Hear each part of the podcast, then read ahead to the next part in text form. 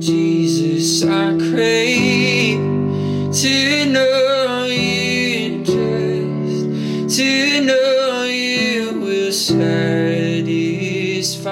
my soul. Hey everyone, thanks for tuning in. This is episode number 177. Thank you for taking the time to join me on this episode. We are continuing our reading of Understanding Biblical End Times. Um, so we'll jump right back into it, uh, picking up where we left off on page 77, question number three. What are the birth pains or pangs discussed in the Bible, and what is the significance? This question is a reference from Matthew 24, 4 through 8, which says, And Jesus answered them, See that no one leads you astray. For many will come in my name, saying, I am the Christ, and they will lead many astray. And you will hear of wars and rumors of wars. See that you are not alarmed, for this must take place, but the end is not yet. For nation will rise against nation, and kingdom against kingdom, and there will be famines and earthquakes in various places. All these are but the beginning of the birth pains. End quote. Mark writes this similar thing in Mark 13:8. Traditionally, we hold to this idea that these birth pains detail the traumatic events that foretell the coming destruction and judgment of the whole world. While judgment will come when the Father says it's time, we miss a critical piece of the whole point of the analogy. Jesus illustrated this very intentionally in terms of childbirth. Consider this scripture in Romans 8, 19 through 23, which says, quote, For the creation waits with eager longing for the revealing of the sons of God. For the creation was subjected to futility, not willingly, but because of him who subjected it in hope that the creation itself will be set free from its bondage to corruption and obtain the freedom of the glory of the children of God. For we know that the whole creation has been groaning together in the pains of childbirth until now. And not only the creation, but we ourselves, who have the first fruits of the Spirit, groan inwardly as we wait eagerly for adoption as sons, the redemption of our bodies. End quote. The pains of childbirth are to reveal sons and daughters of God. The pain of delivery is the result of birthing children, not judgment. The pains are not pains of judgment and wrath to come. Many Christians have gotten in such a way of thinking that all they are interested in is leaving rather than redeeming. We have forsaken our post and become intoxicated with the mentality of departing and permitted a chasm to form where there should have been a bridge. We have not yet tasted full redemption in this life we currently live, but only a down payment. There is much more to come. There is unhindered, pure, and problem free fellowship with God through Christ awaiting us upon the return of the Lord. Still, we have not to we are not to forsake our purpose of spreading the light of Jesus just because there is still darkness in the world. You are the light of the world. If it's dark, it's because your basket is on. Question number four What does the Bible speak of regarding the third temple? Recall that Solomon built the first temple around 957 BC. Babylon destroyed that temple around 587 BC, following the deportation of Jews to Babylon. Following the defeat of Babylon by Persia, Jews were permitted to begin rebuilding their nation and temple around 538 BC. Damage and looting of the temple would occur in waves throughout time, but ultimately the destruction of the second temple would occur in 70 AD by Rome. Much of what contemporary Christians have based their understanding of end times centers around the rebuilding of a third temple. They claim that the Antichrist will set up his in this temple proclaiming to be God, which fulfills in their understanding Daniel 11 31 through 32, also Matthew 24 15, and 2 Thessalonians 2 4. I have previously expressed that Matthew 24 was fulfilled by 70 AD. Daniel 11 was fulfilled by Hadrian in 132 to 136 AD. Bible scholars approximate that Paul wrote 2 Thessalonians in 53 AD. Paul's warning to this church came before the destruction of the temple and the massacre of its people through Nero and Hadrian, 70 AD and 132 to 136 AD, respectively. The disciple John writes in 1 John 2:18 which says, quote, "Children, it is the last hour, and as you have heard that antichrist is coming, so now many antichrists have come." Therefore, we know that it is the last hour. End quote. John declares that they have had been looking for the Antichrist, and he makes it clear that Antichrists have already come. John clarifies that he who denies the Father and the Son, Jesus, is the Antichrist. John writes in 1 John 4 2 through 3, which says, By this you know that the Spirit of God, every spirit that confesses that Jesus Christ has come in the flesh is from God, and every spirit that does not confess Jesus is not from God. This is the spirit of the Antichrist, which you heard was coming and now is in the world already. End quote. We tend to dramatize and sensualize events and miss what is happening right in front of our eyes. The religious in the days of Christ did the very same thing. The very ones who should have recognized his coming expected something different and missed it entirely.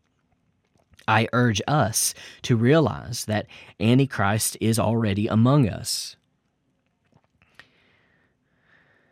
Not necessarily embodied by one particular person, but by the work of an evil spirit urging us to live by the flesh.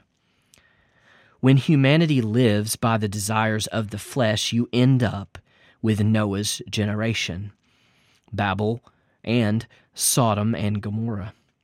This is a primary reason Jesus calls us to deny self to follow him. It takes rejection of ourselves to allow anyone to be followed as the leader. We must let Jesus be supreme in our lives and come under his perfect leadership.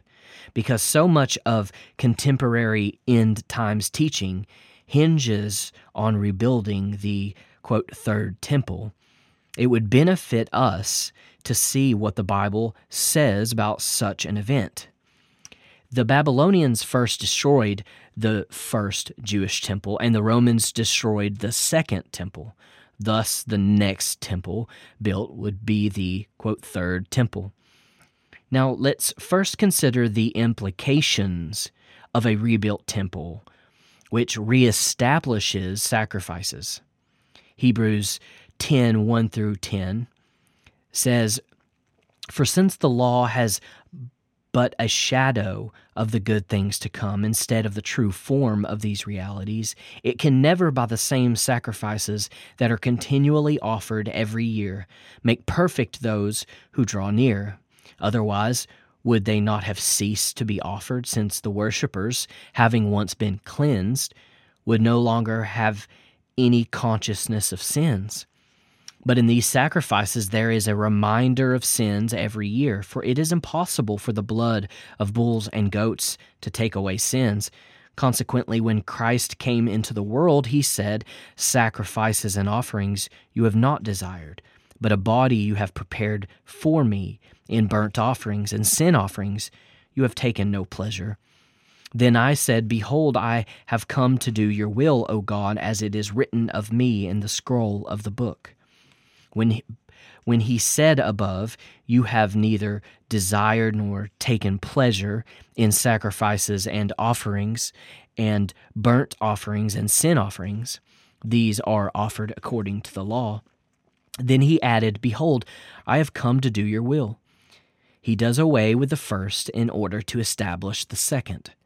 And by that will, we have been sanctified through the offering of the body of Jesus Christ once for all.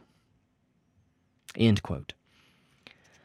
Let's just think reasonably for a moment. If God desires to rebuild the temple and for sacrifices to resume, for what purpose did Jesus come and die? Hebrews tells us clearly that if those sacrifices were sufficient, they would not have been stopped being offered. If sacrifices were to resume, that would attempt to add to the work of Christ. If sacrifices were to resume, that would be new wine in an old wine skin and a new patch onto an old garment. Several scriptures are attributed to the third temple prophecy, including Jeremiah 33, Daniel 9:27, Amos 9:11, Isaiah 2, 2 through 3, 2 Thessalonians 2 3 through 4, and Revelation 11 1 through 2. Since we have previously addressed some of these scriptures, I will not spend much time reestablishing their context. We will look at each briefly and individually. Jeremiah 33 is written within the historical backdrop of Jerusalem's pending fall to Babylon. Jeremiah is writing this from prison confinement. God is declaring the fall of Israel to the enemy because of Israel's wickedness. God doesn't God does have a message of hope, healing, prosperity and abundance that will come to pass after God's judgment the strongest verse in Jeremiah that whispers the possibility of the requirement of a temple is found in Jeremiah 33 17 through 18, which says, quote, For thus says the Lord, David shall never lack a man to sit on the throne of the house of Israel and the Levitical priests shall never lack a man in my presence to offer burnt offerings, to burn grain offerings, and to make sacrifices forever. End quote. It is important to remember that Jesus fulfills both priest and king for Israel and all who come to know him. The Bible clarifies this in many places, including Hebrews 4, Matthew 27, 37, 1 Timothy 6, 15, Hebrews 1, 8, Revelation 15, verse 3, and Matthew 25, 34. A great comparison we see in Hebrews is Jesus, our priest, who, quote, arises in the likeness of Melchizedek. Hebrews 7:15. Melchizedek was, quote, king of Salem and priest of the Most High God, Hebrews 7 1. This king served a dual role of king priest and had no known beginning or end of life. Jesus came in the likeness of Melchizedek. So when the word of the Lord came to Jeremiah that Israel would never lack a king or priest, that became fulfilled through Jesus Christ. To go back to the previous way of priest and king would be to devalue the role of Christ. Paul writes in 1 Corinthians 3:16 saying, "Do you not know that you are God's temple and that God's spirit dwells in you?" Again, he writes in 1 Corinthians 6:19, "Do you not know that your body is a temple of the Holy Spirit within you, whom you have from God?" End quote. Paul writes in Ephesians 2:19 through 22, which says, so then you are no longer strangers and aliens, but you are fellow citizens with the saints and members of the household of God, built on the foundation of the apostles and prophets, Christ Jesus himself being the cornerstone, in whom the whole structure being joined together grows into a holy temple in the Lord. In him you also are being built together into a dwelling place for God by the Spirit. End quote. Paul outlines that those who belong to God through Christ have become the house and temple of God. In 1 Peter 2 4 through 8, Peter says, quote, As you come to him, a living stone rejected by men, but in the sight of God, chosen and precious, you yourselves, like living stones, are being built up as a spiritual house, to be a holy priesthood, to offer spiritual sacrifices acceptable to God through Jesus Christ. For it stands in Scripture Behold, I am laying in Zion a stone, a cornerstone chosen and precious, and whoever believes in him will not be put to shame. So the honor is for you who believe, but for those who do not believe, that stone that the builders rejected has become the cornerstone, and a stone of stumbling and a rock of offense. End quote.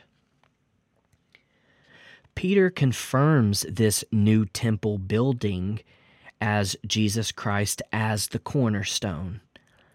The believers in Christ are living stones that make up his new temple. Jesus' new family of believers offers spiritual sacrifices, which is offering ourselves to God through Christ. Paul clarifies this in Romans 12:1 which says, quote, "I appeal to you therefore, brothers, by the mercies of God, to present your bodies as a living sacrifice, holy and acceptable to God, which is your spiritual worship." End quote. The king has changed. The priest has changed. The temple and sacrifice have changed. To go backward would be to devalue God's plan. Daniel 9:27 says, quote, "And he shall make a strong covenant with many for one week, and for half of the week he shall put an end to sacrifice and offering." And on the wings of abomination shall come one who makes desolate until the decreed end is poured out on the desolator. As I have stated before, I believe Daniel 11 is fulfilled through Hadrian. This chapter is a detailed description of Israel's prophetic future. However, as we read it, it will be Israel's past. Such prophetic accuracy causes many to believe that it was written after the occurrence. They fail to understand the God of the universe who created all things sees the beginning and end before either happens. He can communicate to his servants as both warning and peace during tribulation and trouble. As I have detailed, Matthew 24:15 describes a time fulfilled in 70 AD and not a future day prophecy.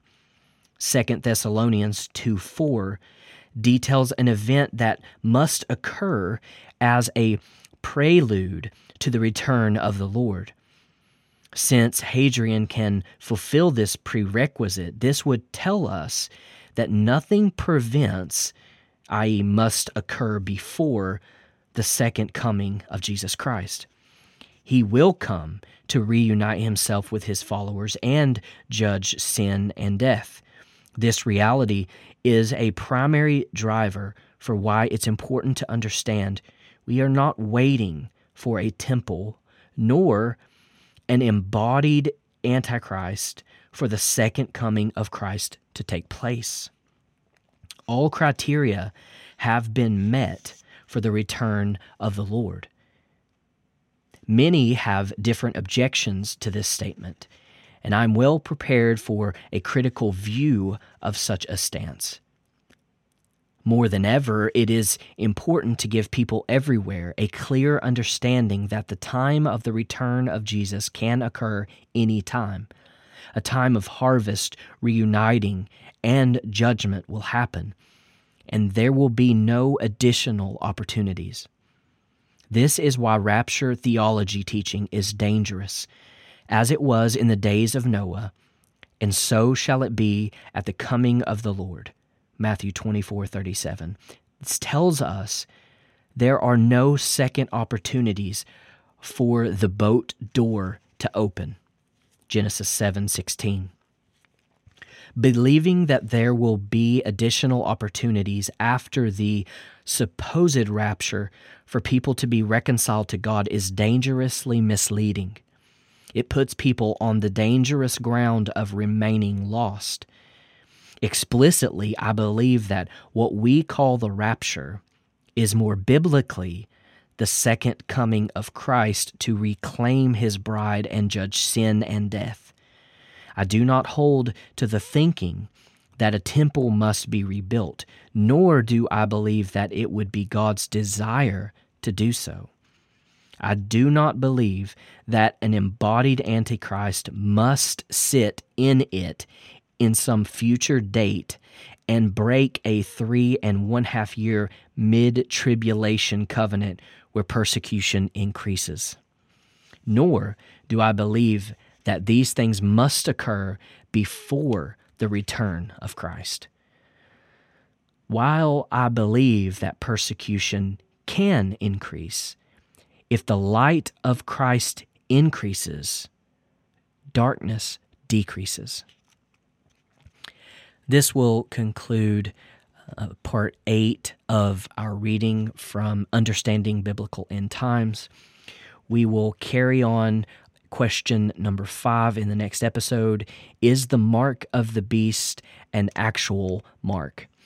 And we will then conclude um, the, the reading of Understanding Biblical End Times.